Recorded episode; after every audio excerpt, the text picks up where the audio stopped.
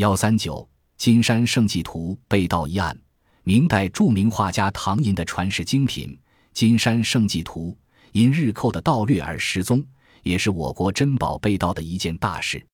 唐寅即唐伯虎，公元一四七零至一五二三年，字子卫，一字伯虎，吴县（今江苏苏州市）人，出身于商人家庭。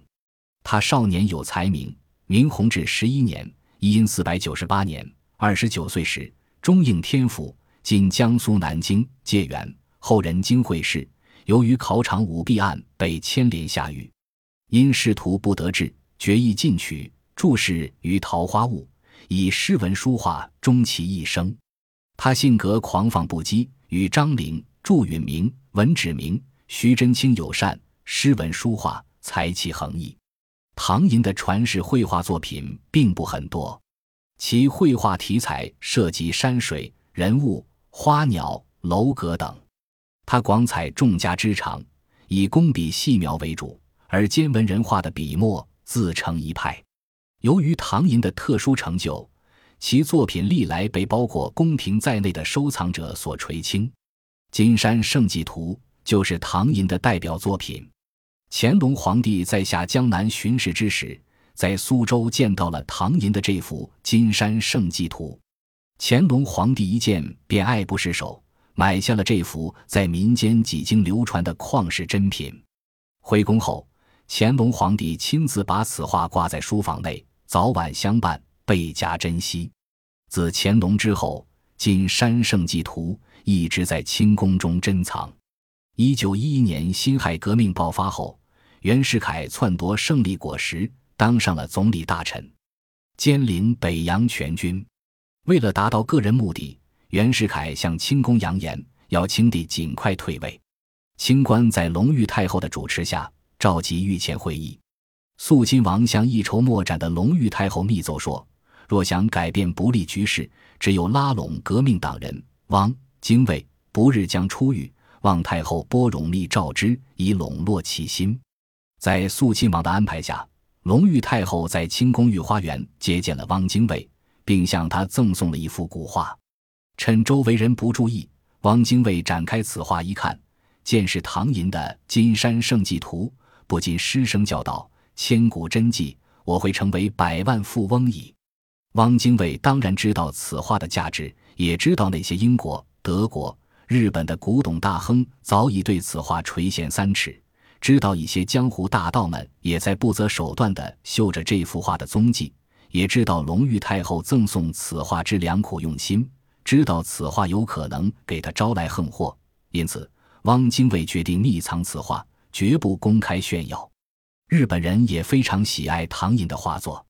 一九二六年，日本就成立了东方使馆，着手从事搜罗中国最珍贵的图书文物资料，其中金山胜迹图被编为代号真迹零零八，成为他们急需猎取的重要文物。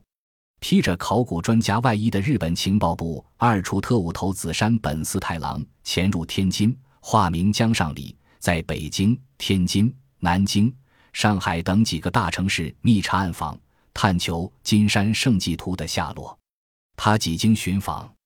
得知金山胜迹图从清宫流落出来后，藏在汪精卫手中。一九二六年，汪精卫凭其苦心经营，担任了国民政府主席的要职。但随着他对金山胜迹图的收藏愈久，心绪愈是不安。他担心这幅画会引起中外盗宝集团的觊觎，而导致杀身之祸。汪精卫的老婆陈璧君深知汪精卫在日夜为价值连城的金山胜迹图担心，也怕藏在家中不安全，便策划将画秘密转移到河北蓟县独乐寺的虞山和尚的密室里。陈璧君刚将画转移，日本特务川岛素浪便从肃亲王口中掏出了古画早被隆裕太后赠给汪精卫的情况，在山本四太郎的亲自指挥下，对金山胜迹图的第一次行动零零八劫案便开始了。这次劫案的方案是从汪精卫的密室里调开汪精卫、陈璧君和他们的心腹密友张一帆，然后再查找名画。但狡猾的日本人扑了空，却更加引起了汪精卫和陈璧君的警觉。一九四零年，陈璧君把自己打扮成一个进香的贵夫人，来到了独乐寺，与于山和尚秘密见面。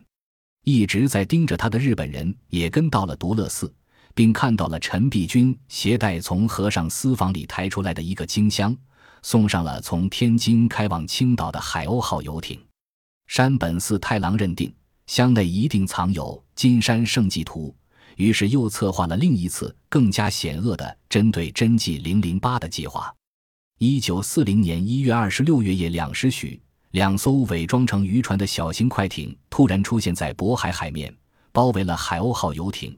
几十名日本人在山本四太郎的指挥下，将艇上的五名中国雇员和十九名客商全都从睡铺上抓起来投入海中。但当他们打开那只经箱时，却不禁目瞪口呆，因为经箱中除了几册《金刚经》原文十本外，根本没有金山胜迹图的踪影，陈璧君也不在船上。原来日本特务川岛芳子为了报答汪精卫的救命之恩，把山本四太郎的这一计划捅了出来。陈璧君便临时改成富士号，从塘沽回到南京。金山胜迹图当然也被临时从经箱中抽了出来，夹在陈璧君的那只随身大皮箱里，安全运到了南京。躲过一劫的陈璧君回到南京，得知发生在海鸥号游艇上的惨案后，丧魂落魄。待陈璧君的心神稍有安定，汪精卫便请采周佛海，请他秘密找人对金山胜迹图进行鉴定，明确真伪，以免为一张赝品丢了性命。周佛海推荐了一位姓于的鉴定家，在汪精卫家里三天三夜足不出户，最终认为确系真迹。为了更好地保存这件古画珍品，陈璧君提出由周佛海代为收藏金山胜迹图。因为周佛海的家里有一间钢骨水门厅结构的地下室，并且室中有洞，防潮防火，非常安全。此时周佛海正在急于当上汪伪政府的第二号人物，极力巴结汪精卫，对陈璧君的要求连声答应。周佛海认为一般人都以为如此珍贵的古画不会在大白天招摇过市，于是周佛海从陈璧君手中接过金山胜迹图后，便于大白天离开了汪公馆。但是周佛海和汪精卫夫妇都算错了，因为日本人在前几次劫画失败之后，更是不会放过任何一点机会。周佛海从汪公馆一出来，便被日本便衣特务盯上了。由于此时汪公馆的所有车辆和人员都已被日本特务监视了，所以山本四太郎断定真纪零零八已经被汪精卫转移到了周佛海的家里。在一九四一年一月十一日的大雨之夜，山本四太郎利用从天津调来的十多名特工人员，趁汪精卫、陈璧君、陈公博、周佛海四大巨头都已离家接见日本文部省、大藏省官员之机，指挥全副武装的匪徒潜入周佛海私域的地下室和三楼储藏室，用特制切割器割开地下室的铁门，盗走了真纪零零八。然后又烧毁了周公馆的整座主楼和地下室。一月十一日的这场大火发生在汪伪政权的首都南京城，发生在第三号汉奸头目周佛海的家中，所以格外引入注目。陈璧君在得知周公馆着火的消息后，立即赶到了现场，他关心着金山胜迹图的命运。但让他失望的是，他眼前的周公馆已经成为一片废墟。周佛海哭丧着脸对陈璧君说：“夫人，完了，我辜负了你的重托。”一周以后，真纪零零八被混在一只装有宣纸的包装箱内，由邮轮运到了东京。东方使馆的文化特务头目得知金山胜迹图得手的消息后，欣喜若狂。但在一次小型观赏会上，馆长加藤佐木对画的墨色和纸质提出了疑问。经一些名画鉴赏家集体鉴定，断定是一幅由高手委托的赝品。这一消息使东方使馆丢了面子，山本四太郎被指责为日本建国史上最愚蠢的莽动者。为了维护自己的尊严，情报部门撤销了山本四太郎在二处的职务，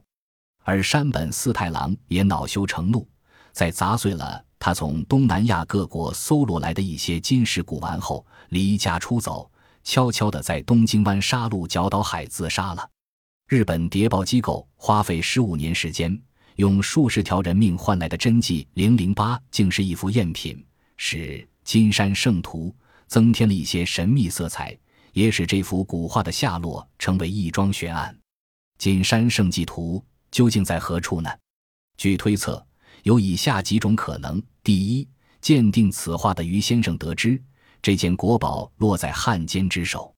早晚也会被洋人抢去，便冒险临摹，交给汪精卫的是假画。第二，日本人为混淆视听，故意说劫往日本的是假画，而把真迹密藏起来。第三，汪精卫和周佛海将真画藏于另一处，所进地下室的只是一幅假画，目的是吸引日本人的注意。第四，金山圣迹图藏在天津独乐寺之时，已经被于山和尚调包了。